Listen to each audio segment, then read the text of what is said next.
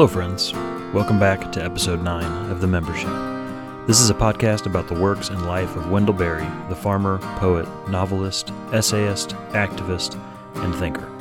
This is part two of our discussion about Wendell Berry's collection of poetry, Openings. In this half of the episode, we're going to be talking about window poems. We hope you enjoy. The main event of the end of this collection is the window poems, or just window poems, as it's titled. And this is this basically makes up the majority of the second half of the collection. There are a few poems at the end, uh, one of them being a discipline that Jason had brought up earlier. The window poems is a, a group of poems falling under that name. It is a group of, and I am flipping to the end, it is a group of 27 poems that all fall within this, uh, fall under this title. And the way it feels to me, and this is why it felt like such a main event, is this group of poems, knowing what I know about Wendell Berry and knowing what I know about his space that he's writing from and having seen look and see and knowing about his space and knowing about his uh, attitude towards wasn't it like a it was a window of 40 panes is that what it says yeah in, Yep. in, se- in section Yeah, three. that he had put in the. This is in the long-legged house that we that we read about in the in the essay. Yeah, absolutely. And he mentions he actually says long-legged house in this, which is which is a cool Yeah. a cool connection to make. But in, in poem three of Window Poems, he says, uh, and this is actually a poem which I believe, and you guys can correct me if I'm wrong. I think this was in the movie. This was in the documentary. Look and see. Look and see. Yeah. Where he Yep, says I think the, so. the window has 40 panes, 40 clarities, variously wrinkled, streaked with dried rain, smudged, dusted. And it's just like that is from his writing nook. That is what he sees.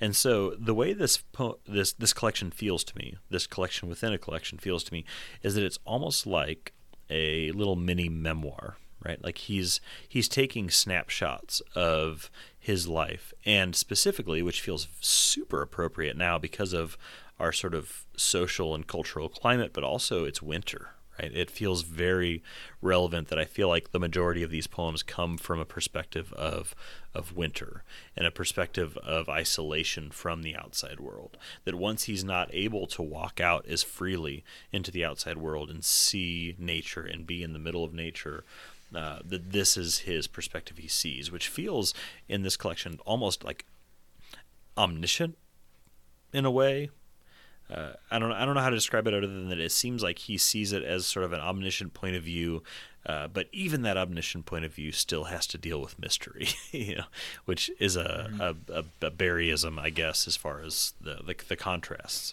But Yeah, I would say the windows themselves almost seem to have a consciousness.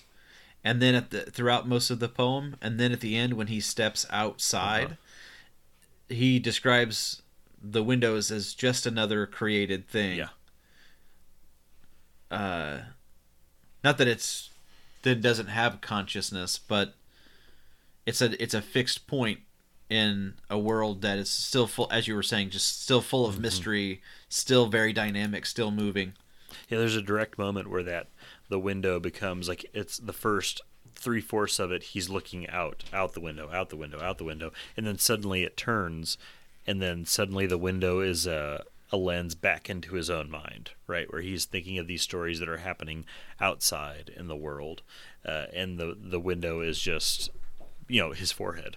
You know the the window is looking back into his own in, his own mind. And so like as he steps out he sees that as his kind of lens with which he sees the world. But it, yeah it is just this this created thing. And you know one thing uh, I want to bring up right at the beginning before we get into talking about this is uh, and this is kind of a Wendell Berry verse continuity question and just one interesting choice he makes uh, is that at the very end of this collection he mentions Burley Coulter Uh-huh. right? He mentions Burley Coulter and he says he's out in a boat and he's out doing this thing and he's fishing or whatever because spring has come. But throughout the whole thing you're thinking it's Wendell Berry because he keeps saying Port Royal not Port William uh, which is just a really interesting kind of uh, uh, timeline conundrum or like what do we do with that? Because Port Royal is the town where he actually lives Burley Coulter Right. is a a member of Port William. And so when I hit that Burley Coulter line, it like hit me, and I was like, oh, so this poem, this collection is supposed to have been written by Andy Catlett, his his uh, Wendell Berry's fictional persona or whatever. But yet, throughout the, the, the, the collection, he keeps saying Port Royal. And part of me is actually con- is was as I was reading it was curious if yours says Port William because I'm reading from collected poems, not new collected poems. And so I was wondering if that was something that he went back in and, and altered in any way. No, Or if I'm overthinking no, mine, things. Mine definitely says, yeah, mine definitely. I'm reading new collected poems, and it definitely says Port Port Royal. Okay. So is that a am I, am I just like way overthinking this? Am I getting like way into the weeds? Is this like a, uh Kessel Run and parsecs kind of moment where I'm like, I am All right, all right. So let so wait. So let me let me actually throw a little bit more confusion in, in here. please. All right. Okay.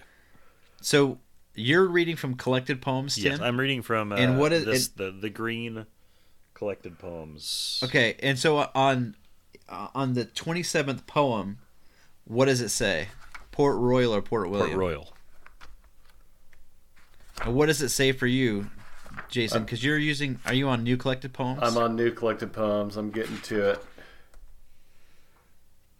Oh, now that April with Sweet Rain has come to Port William Yes. yes. again. Wow. All right, and so here in my hand, ex- I have openings, oh man, the original volume, yeah. and it says Port Royal. that I So this is before he decided to name his fictional universe Port William, maybe. Well, no, because I think Nick- wait, Yeah. had Andy Catlett come out? no nothing had come out. Nathan Coulter is the first one, and it had not come out yet. So oh, Interesting. that is so exciting. I think Oh I bet gosh. you're right, Jason and Wow. That is a that is such like a ama- that's what I was suspecting. I was wondering if that would be the case because that uh, that absolutely makes me think. Uh, or uh, when I was reading that, I was like, I wonder if that's a change that would be made because as I'm reading through from this collection, I was thinking, what has changed? Like when they went to the new collected, I'm sure there are a bunch of little like nitpicky changes. Maybe this is one of them. So yes, okay. So all right, so I will just as we're talking about this from here on. I'm glad I brought this up at the beginning. I will assume that he's writing this as Andy Catlett, um, which So is here's not too so, different. uh, wait a second, guys. I think Nathan Coulter had already come out so why haven't we talked about it yet? because we're doing the fiction in chrono in Oh. chronological. yeah, yeah, yeah. Right. So are we in the unfortunate Maybe position of having to like point out that he had just made a mistake, and that's why this, or his editors had made a mistake, and that's why there's the. I don't know. I mean, I don't know that I would necessarily read that as meaning that this is Andy Catlett. I mean, I, I guess you can read it that way for sure. Um, Yeah. Uh, otherwise, who is it? Or maybe Well, there's an actual for- guy named Burley Coulter that the, the in Port Royal that the that the character's named Well, but after. if yours I says know. Port William, that's definitely. I mean, yeah, that would be amazing if Yeah. if Burley Coulter is a real Well, person. something That, that- I am I making think a is im- pilgrimage right now. So I'm Yeah. leaving tomorrow. So I think that something that's important for our readers to know too is that starting in the fourth poem, Wendell Berry is talked about in the third person. yeah. Yeah, that's true. This is the wind's eye, Ugh. Wendell's window, dedicated to purpose Yeah. dark to him, dark purposes dark dark to him. Mm-hmm. Sorry, let me read that over again. This is the wind's eye, Wendell's window, dedicated to purposes dark to him. So are you reading from new collected poems, or are you reading from openings? I'm reading from New Collected Poems. Okay, yeah. so he didn't change that. Okay. So, whatever. Let's just move on. Let's just say uh, it's just complicated because I don't I don't know what to make of that, but unless the bombshell of this episode is going to be that Wendell Berry is a character in the Port William uh, Port William saga. He's actually been there the whole time. Yeah. Nice. Yeah.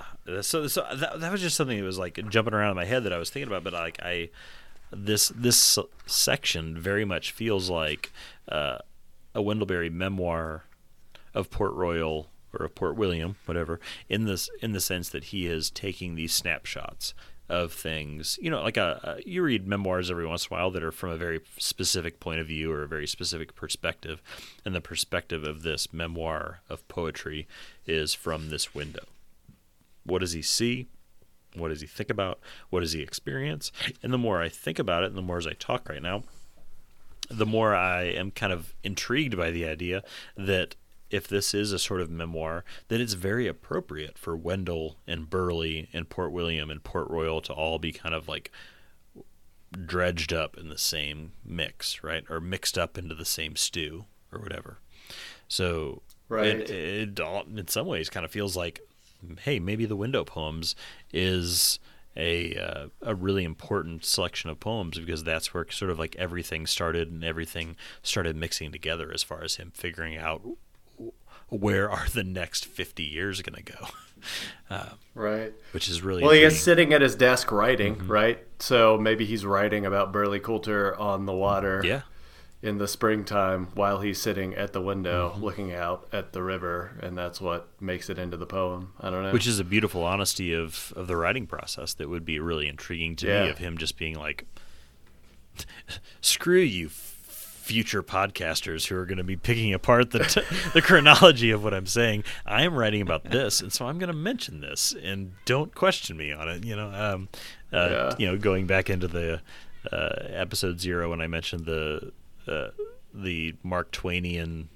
Uh, the Twainian prologue of Jayber Crow, just like those people who are right reading too far into this like back off you know this is just sure. this is just where i am right now it's i am wendell and i am the writer and i'm going to talk about burley coulter and deal with it you know so. and I, I have one more wrinkle in the mix don't do it please don't do so it window poems so window poems were published in 2010 as a standalone edition oh, yeah. yep with woodcuts by wesley bates that edition has Port Royal. Hmm. Yeah. And so two years later, he decided to make it Port Royal. I wonder if he's got some like annoying editor at counterpoint who's just like, yeah, but you know, still, I've just been thinking about the fact that I'm sure I'm sure the editor is not annoying at all, Tim. I'm sure I meant uh, human being that no, is. I can't I can't back out of this. No, I'm just you know I'm just saying like he's got somebody who's like keeps talking yeah. to me, and maybe he got to a point where you're just like yeah fine whatever like just just change it but. uh that's an interesting point, though. I think this is, but that that kind of speaks back to my idea and my notion that maybe this poem is far more important than we might have realized. You know, or just this moment is more important than the poem. But like this moment is very important in the in the Wendell Berry story, where things are kind of crystallizing and things are uh, moving in a certain direction that will uh, be, you know, very much focused and and and uh, unified from here on out. Who knows? But I I think this is the, it's overwhelming the idea of going over this this collection of poems in a short amount of time, the window poems, because there's so much uh, that's here, and I'm not really sure where to write, uh, where, where, to start. But uh, considering the we uh, where we've been which is we've talked about Long Legged House, which is uh, very closely related to this collection of poems. I feel like that's a good place to start as far as geographically or like literal area. That he talks a lot about a long legged cabin above the water and a long legged house with a many glassed window that's looking out on the river. And this is a connection I had not made, just that, that the, the long legged house, which is long legged in that it has long uh, support beams that have gone down into the ground that raise it off the ground so that it can deal with the floods that come up off of the uh, the nearby body of water. I hadn't realized that that was his writing space. Is that what you guys understood as well? That he's this long-legged house is actually his, uh, whatever you call it, like writing shed or writing cabin or whatever. Yeah, I think so. I think I remember that from uh, from the essay. Mm-hmm. He mentioned yeah. uh, reading there and writing there, um, especially right after he got married, and then maybe when he'd go there on weekends when he was teaching at the University in Kentucky. Yeah, it just like maybe it maybe it speaks to just my poor reading of Long Legged House, or where like a rereading would help me, is that I didn't catch on to that.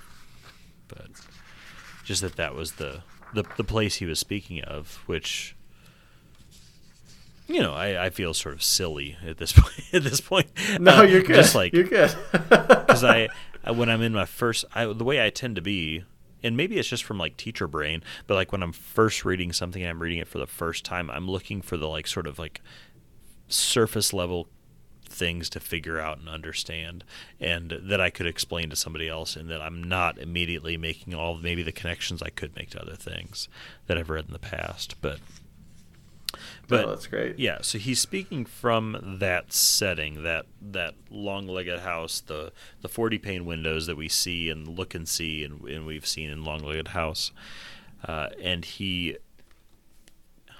You get- you get the feeling that he could kind of go on in an infinite number of variations of this, but he keeps uh, seeing things and letting himself follow that thought as far as he can take it and I would love to hear some of the parts that kind of stick out to you guys that uh, um, that he where those moments where he follows that thought from the window and takes it anywhere you know it might need to go. So like John, is there something that's sort of jumping out to you that really drew you in from his his his window moments? You know, we've touched on this theme before, but in the 12th poem, he says very explicitly, there will be a resurrection of the wild. Mm-hmm. And um, later he says, in that, oh, actually, I'll start reading from there. There will be a resurrection of the wild. Already it stands in wait at the pasture fences. It is rising up in the waste places of the cities. When the fools of the capitals have devoured each other in righteousness, and the machines have eaten the rest of us, then there will then there will be the second coming of the trees. they will come straggling over the fences slowly, but soon enough.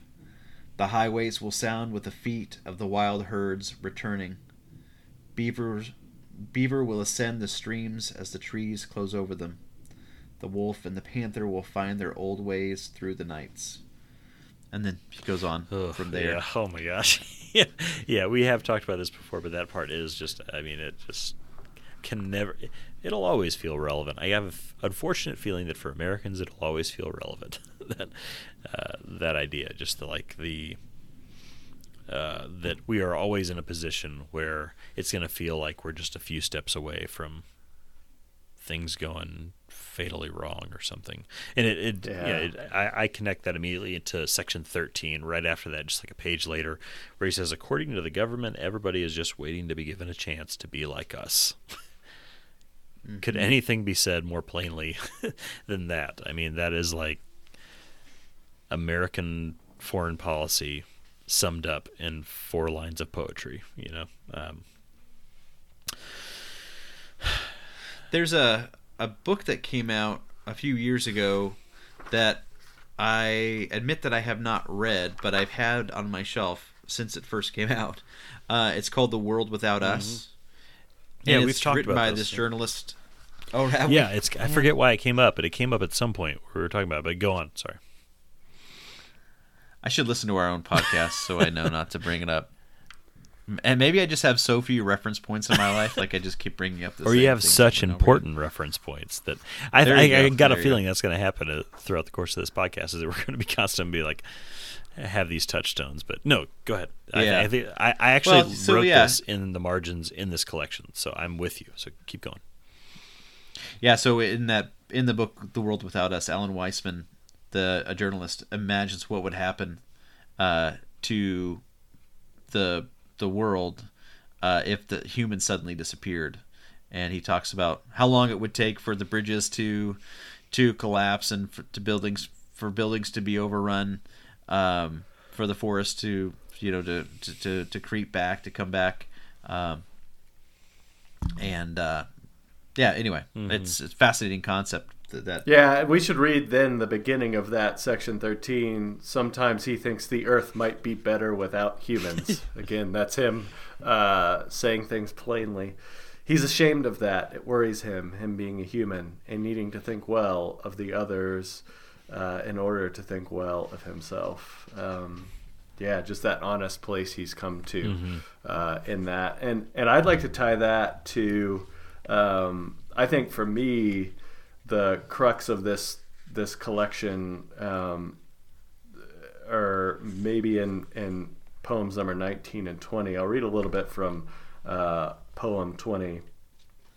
Um, if we who have killed our brothers and hated ourselves are made in the image of God, then surely the bloodroot, wild phlox, trillium, and mayapple are more truly made in God's image, for they have desired to be no more than they are, and they have spared each other. Their future is undiminished by their past.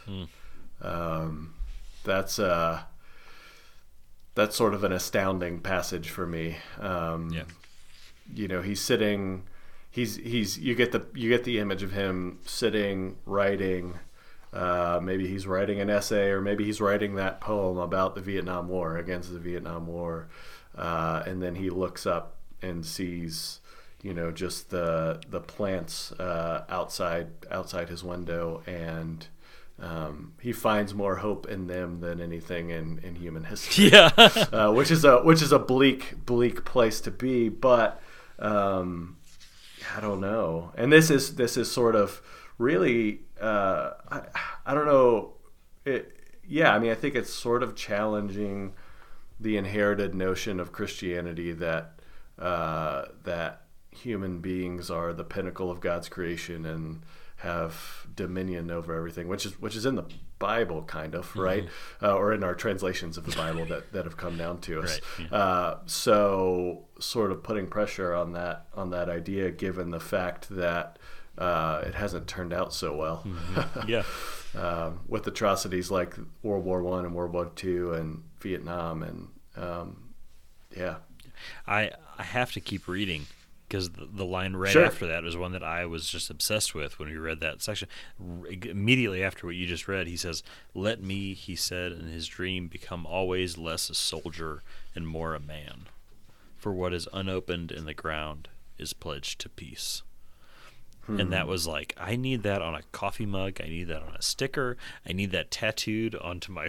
like, I need to see that as much as possible. It's kind of like jumping off of of, of all of those. You know, the go- God's image is uh, is most appropriately placed in those those simple things that haven't been haven't been uh, screwed up by us, and that that's it's that's kind of again his moment of practical advice. Right, always put yourself in a position where becoming less of a soldier and more of a man. So, and that was really that was really touching to me, um, and really even as a, a fairly pacifist sort of person. Um, um, you realize it, I don't think of it as a teacher. I think of it as a parent. I think of it as a friend. That like to just try to reverse your position as often as as you're able to. You know, as far as being a, an attacker versus being somebody who's who's in it to help uh, uh, help others. yeah, But Another favorite poem for me was the one right before it in Yeah, me 19. Too. There's a he repeats the word peace again and again, and it reminds me of a kind of liturgy. Um, it also reminded reading it out loud. It occasionally even reminded me of um, of uh, Ginsberg's Howl, um, where he's saying "Holy, holy, holy" again and again. But he here he uses he says the word peace repeatedly, and then he says, and we talked about this earlier, this this idea earlier. Within things there is peace, and at the end of things, it is the mind turned away from the world that turns against it. So there's that abstraction we talked about earlier. The armed presidents stand on deadly islands in the air, overshadowing the crops. Peace. yeah. And I'll just keep reading from there. Let men who cannot be brothers to themselves be brothers to the mu- mulleins and the daisies that have learned to live on the earth. Let them understand the pride of sycamores and thrushes that receive the light gladly and do not think to illuminate themselves. Um, That's Just- amazing. That's just that sort of mystic, cosmic sense of at at the at the center of all things there is there's peace. Yeah. Right. Uh, because these uh, these flowers, these animals are in a way closer to God than than we are because they they don't turn away from uh, their place in the world like like we do. they don't think to Consider the eliminate lilies, right? themselves. Yeah, absolutely. Yeah, Yeah. Or- Yeah, the- yeah, and yeah. I, I, I- I thought of that exact passage. I, John, I when- assume when you're you're both this. referring to the Big Lebowski. Um, Yeah, yeah. Consider the lilies of the goddamn field. Or, no, that's a oh, brother Where art thou, isn't that? Is that a Yeah, yeah, yeah, yeah. Um, sorry, um, but yeah, I I actually just uh, just to as cl- transparency to people who are listening, I just texted you all that quote that you just read. a picture of that quote from my book to you all for a certain reason that I I, I was really uh, really taken by that as well. That that, that last line that uh, that little section of "Let them understand the pride of sycamores." So Yeah. um, I so I gosh I, I really I feel like I could talk about this all night and I know we can't do that and that's not an option because we're probably already gonna, already going to have two episodes based on on this collection just because there's so much to talk about but um, I, I I love the aspect of this collection that is a window then no pun intended but like a window into his creation process and kind of like it's almost like a behind the scenes view of the creation of Wendell Berry stories and of his poetry and just of how he thinks and how he sees the world. It's it's very humbling in the sense that he has created a absolutely you know just treasure trove of literature of essays and poetry and, and novels and short stories. And the majority of these, I, I think it's safe to assume, were written from this perspective, which is so antithetical to how the world seems to work, right? That you write a huge collection of works based on a super wide amount of experiences where you're traveling around the world and you're seeing a million things and you're living this lavish life, this Instagram worthy life that is just uh, everybody is in envy of. Uh, whereas he's saying, you know, basically, I feel like Wendell Berry's Instagram feed would just be like 700 pictures of this window. Well, no, well, say, we'll say 700 pictures of this window and then 700 pictures of his family or something. Like that would be like Yeah, his, yeah. his whole thing, which is uh, there's a lesson to be learned there. Um, I and those of you who have not listened to the Erasable podcast, I think there there there are a few people here uh, who listen to this. I know who are familiar, but I, I am the co-host of a podcast that is about pencils, and we talk a lot about. Uh, writing tools and about the things sort of behind the scenes um, that writers use uh, almost to the point of fetish where it means that you obsess about it so much that you never get anything done. So i was really struck. I will bring this up. And in section 9 there is this poem that is basically about his his setup his writer's setup it's very simple and and i'm going to these are separated, but I'm going to join them together. I'm going to skip a little bit in the middle. He says, The table of the contents of his mind, notes and remnants, uncompleted work, unanswered mail, unread books. And I'm going to jump a little bit ahead, and he said, Some pads of paper, 11 pencils, a leaky pen, a jar of ink are his powers. He'll never fly. And the two things I take away from that are is well, actually, I'll just say one thing because they're connected. Is that that's all you need, and that's just like so striking. Again, kind of like what I was saying before, that he is he doesn't leave this place necessarily. I mean, I know he does, but that is his home base. That is where he writes from the majority of the time, and that's where he dreams up all of these fantastic worlds that we absolutely love and that we learn from. And that all it takes is just a few pads of paper, 11 pencils, a leaky pen, a jar of ink, um, and his convictions, you know.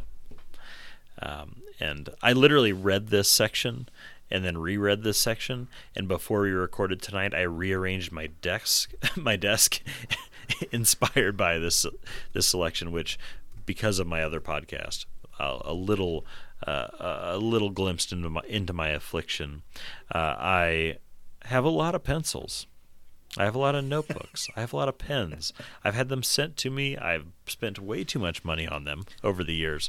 And today I went through the process of, first of all, cleaning my office, but then I filled a normal sized Sterilite bin with pencils. Uh, and pens and notebooks and things that had just been like filling my life. It's just like the very unfortunate metaphor of filling your life and surrounding yourself with things that are unused and unfilled. you know, uh, and that was I was very much inspired by that. So I, I filled that bin up. I'm gonna close it up. I'm gonna take it into the garage and store it away. And I have literally left my desk with two pens, twelve pencils, a bottle of ink, and I'm gonna show you guys here because we've got a uh, a camera, a little statue of Thomas Jefferson that my that my grandpa gave. That was uh, one of my inheritances of my uh, grandfather when he passed away. Nice. Something that was on his desk, and I feel like Wendell Berry would uh, would approve uh, in in some fashion, and so that was uh, that was an important thing for me. So you're saying you think you need one more pencil than Wendell Berry had? Exactly. I think Yeah. Okay. Just making sure. that that was okay. No, yeah, you're absolutely right. Uh, and I will show you guys. I have a collection, and I was actually going to mention this, but I have a, a friend that I've met through this whole world. His name is Mike Dudek. He lives in Arizona, and he makes these amazing, solid walnut pen ca- pen stands, pencil stands, desk, basically like desk furniture, right? Where you put your notebooks, you put your pencils, you put your pens.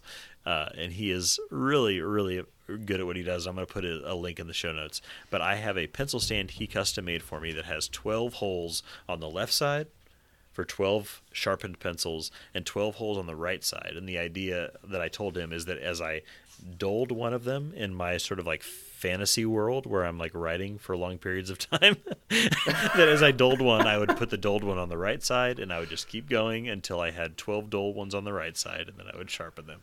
Uh, I've yet to have that happen to me because, you know, I have a life. But, um, I had 12 holes to Yeah. fill, and so apparently Wendell Berry only had 11. Well, You know, Nice. the, so yes, I needed one more, but that was uh, so that was it's it's sort of a trivial kind of funny thing that I'm mentioning because of the Erasable podcast, but also it was like actually very meaningful to me as far as a sense of minimalism and simplifying and just like focusing on the wrong things in a world in in, a life where you've only got a certain amount of time and you need to be productive and you need to focus on the right things. So Yeah, I love that too. It, I went. To, I was able to go to the Berry Center in uh, October, and in one corner of the of the bookstore there at the Berry Center, they had some great notebooks and pencils. and I told them all about the Erasable podcast. oh no, Oh, nice. like how Jason says oh nice and I say oh no, yeah. Yeah. Um, yeah. yeah so he so over the course of this this this collection he's just kind of giving us a like uh and this is a phrase i don't remember where it came up in my mind but it just keeps coming up as we talk about his work but an infinity you know within a small space where he's just giving us 27 uh, snapshots of what he can see from his window.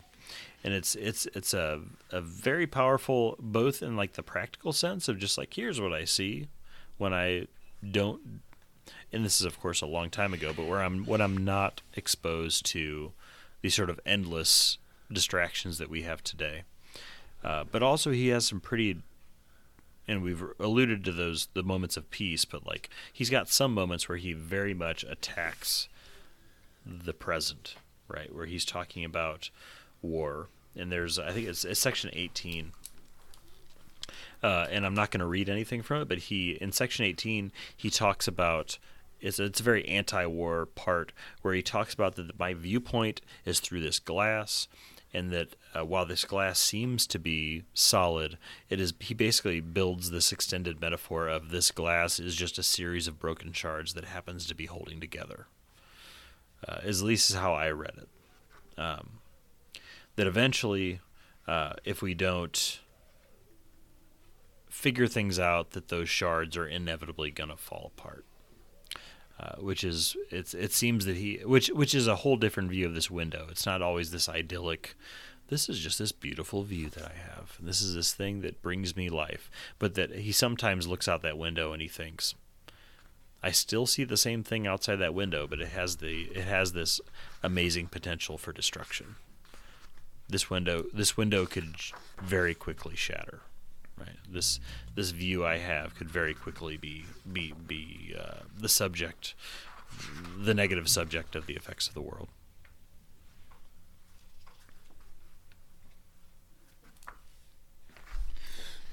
Yeah.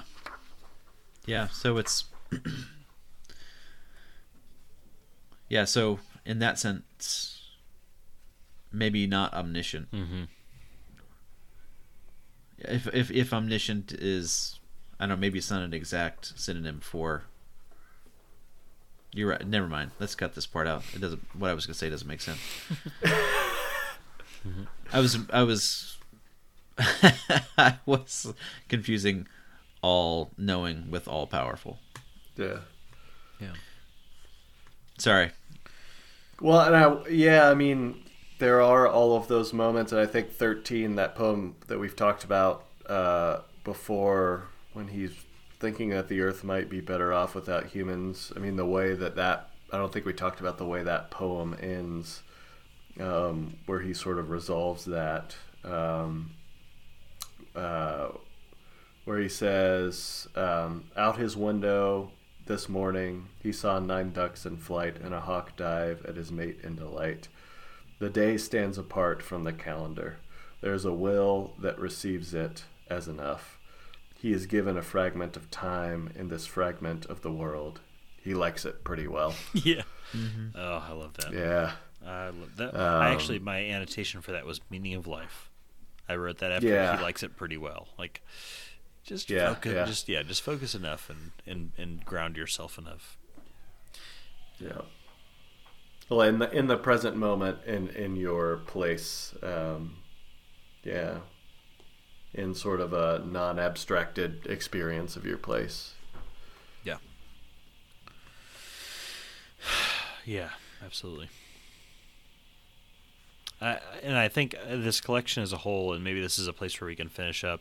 And I had mentioned that it was it had made. Uh, it was from the. It seemed to be from the perspective largely of winter, that he's got this overall structure where the collection ends on the expectancy of spring, right? The the new growth of spring, which I think this poem, this collection of poems, this section of the poem collection, I keep like spinning my tires in this, in this uh, where I'm trying to describe that this is a collection within a collection, but just that window poems.